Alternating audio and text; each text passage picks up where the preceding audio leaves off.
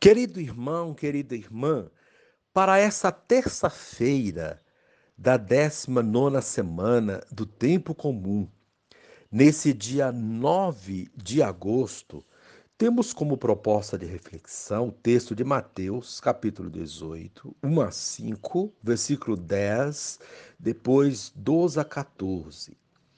Naquele tempo, os discípulos aproximaram-se de Jesus e perguntaram: quem é o maior no reino dos céus?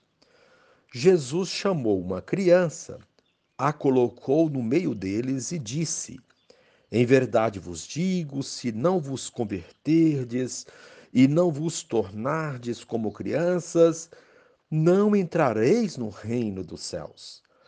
Quem se faz pequeno como esta criança, este é o maior no reino dos céus. E quem recebe em meu nome uma criança como esta, é a mim que recebe. Não desprezeis nenhum desses pequeninos, pois eu vos digo que os seus anjos nos céus veem sem cessar a face do meu Pai que está nos céus. Que vos parece?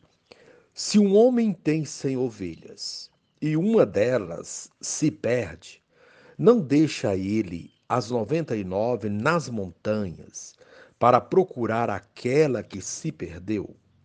Em verdade vos digo, se ele a encontrar, ficará mais feliz com ela do que com as noventa e nove que não se perderam. Do mesmo modo, o Pai que está nos céus não deseja que se perca nenhum desses pequeninos palavra da salvação. Glória a vós, Senhor. Querido irmão, querida irmã, Jesus coloca a criança no centro. Isso quer dizer que na comunidade dos discípulos, a primeira preocupação deve ser o cuidado com os pequenos. Para Jesus, a periferia se desloca para o centro. Nada de pretensão de grandeza. Ser grande é servir. Cabe à comunidade o serviço humilde e corajoso. O maior no reino de Deus são os pequenos e os que, aos olhos do mundo, são insignificantes. Ignorá-los é ignorar o próprio Cristo. Uma comunidade fiel ao Mestre também sabe ser acolhedora e fraterna, bem como é revestida de especial ternura pelos que se perdem pelos caminhos da vida. Querido irmão, querida irmã, nossa atual vida em sociedade alimenta em nós um grande individualismo e uma acirrada competição com os outros. Custa-nos muito o que é evangélico: a colaboração, a união de esforços, o sentido comunitário. A indicação de Jesus é simples e profundamente revolucionária. Não querer ser o maior, querer ser irmão e pôr o necessitado no centro das atenções. O mais importante, isto é, a prioridade deve ser o mais frágil, o vulnerável, como a criança. A criança, o enfermo, o idoso, o marginalizado, precisam estar no centro de nossas políticas, de nossa preocupação.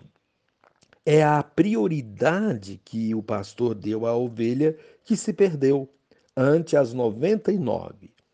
O solidário com o pequeno é o maior no reino. Querido irmão, querida irmã, a proposta para esse dia, acolher sempre com respeito os necessitados e sofredores. E reze assim comigo, finalizando este momento.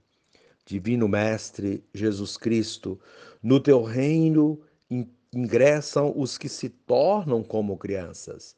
No teu reino, o Pai Celeste vai em busca da ovelha que se perdeu e a leva de volta para a comunidade. Amém.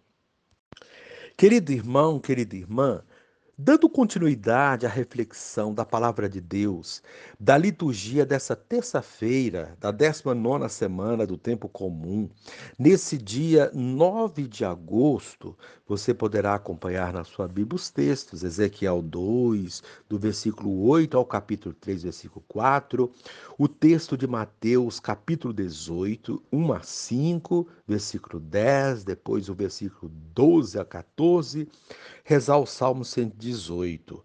Uma vez que você já ouviu a proclamação do Evangelho com a reflexão, você poderá agora acompanhar a leitura da profecia de Ezequiel e a continuação dessa reflexão aplicada à vida. Assim fala o Senhor. Quanto a ti, filho do homem, escuta o que eu te digo. Não sejas rebelde como esse bando de rebeldes abre a boca e come o que eu te vou dar. Eu olhei e vi uma mão estendida para mim e na mão um livro enrolado. O desenrolou diante de mim. Estava escrito na frente e no verso, e nele havia cantos fúnebres, lamentações e ais. Ele me disse: Filho do homem, come o que tens diante de ti come este rolo e vai falar aos filhos de Israel. Eu abri a boca e ele fez-me comer o rolo. Depois disse-me: Filho do homem, alimenta teu ventre e sacia as entranhas com este rolo que eu te dou. Eu comi e era doce como mel em minha boca. Ele disse-me então: Filho do homem, vai Dirige-te à casa de Israel e fala-lhes com as minhas palavras. Palavra do Senhor. Graças a Deus. Querido irmão, querida irmã, quando vamos à missa, nos alimentamos da Eucaristia e da palavra de Deus. É um sentido figurado, comparativo, para tratar desses dois elementos teológicos pão, corpo de Cristo, e palavra de Deus, como alimento para a nossa alma. Alimentados com esses dois alimentos, somos fortalecidos na fé para a missão, para o compromisso com Deus. Quando eles entram em nossa vida, passam a fazer parte de nós. Isso é comungar. É dessa comunhão que nos fala o profeta Ezequiel na primeira leitura de hoje. Comunhão com a palavra de Deus. Aqui é usada uma linguagem clara, quase literal, no sentido de se alimentar da palavra de Deus. Ezequiel diz que a palavra de Deus foi apresentada, escrita a ele, junto com o pedido para que ele a engolisse colocando assim nas suas entranhas aquilo que Deus lhe disse. É esse o sentido mesmo da comunhão. Fazer com que a palavra de Deus esteja amalgamada em nós, de modo que o que vivemos e praticamos não seja algo apenas externo, mas algo que brote das profundezas de nosso ser em Deus é essa palavra que na boca parece doce, mas que no estômago se torna amarga.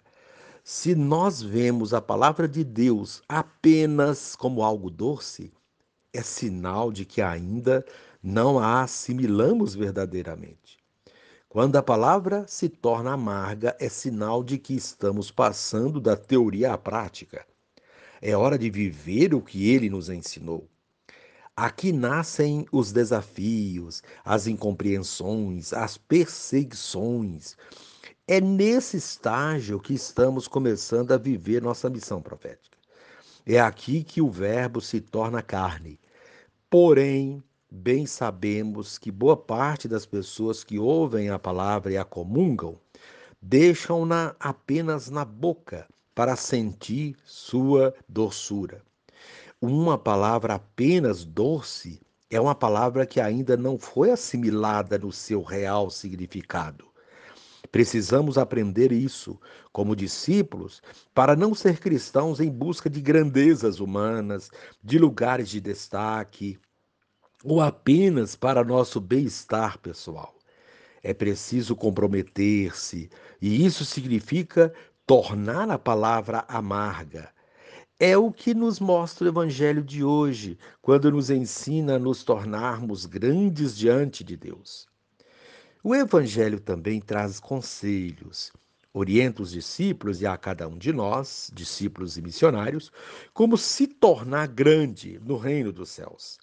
Ser maior no reino dos céus não tem nada a ver com o conceito de ser grande ou o maior deste mundo.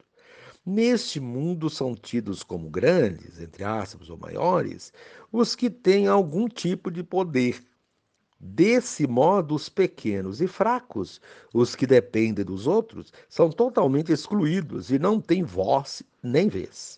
Jesus mostra que no reino dos céus não é bem assim. Quando os discípulos perguntam quem é o maior no reino dos céus, Jesus responde com alguns exemplos que elucidam bem essa questão maior no reino dos céus são os que têm um coração humilde, quem é bom, quem não traz malícias ou maldades no coração, enfim, quem tem um coração como o coração de uma criança. Assim, ele coloca uma criança no meio deles e dá o exemplo. Se não vos converterdes, se não vos tornardes como crianças, não entrareis no reino dos céus. Vemos, portanto, que para entrar no reino é preciso conversão. Somente a conversão poderá nos deixar com um coração de crianças, capaz de amar e perdoar, de agir com simplicidade e sinceridade. A criança é também o símbolo da dependência. Sem o adulto, a criança não sobrevive. Dessa maneira, tornar-se criança é também optar pelos fracos e pequenos, cuidar deles, dar prioridade a eles, fazer o bem e defendê-los sempre. Tanto é assim que Jesus logo em seguida recorda a parábola da ovelha perdida, a que se desgarrou do, re, do rebanho. O pastor deixa as 99 na montanha e vai atrás daquela que se perdeu, alegrando-se quando a encontra. Essa ovelha representa os que se desviaram do caminho, os que estão precisando de ajuda, os fracos e debilitados, enfim, os pequenos. Para se tornar grande no reino dos céus, é preciso ser pequeno neste mundo e cuidar dos pequenos. É preciso se alegrar cada vez que vemos uma vida que é recuperada. Querido irmão, querido irmã, Todos esses conselhos ajudam a nos aproximar de Deus e do seu reino. Que saibamos, a exemplo do profeta Ezequiel, reconhecer o doce e o amargo da palavra sem medo de assumir compromissos. Que saibamos ser fiéis a Deus, como foi o profeta Ezequiel, indo com ele e com os seus até o fim. Também nos ensina o Evangelho, servir aos pequenos na humildade, com humildade e de coração. Assim teremos a presença de Deus em nossa vida e seremos participantes de seu reino, de sua alegria plena. Querido irmão, querida irmã, finalizando este momento, reze assim comigo.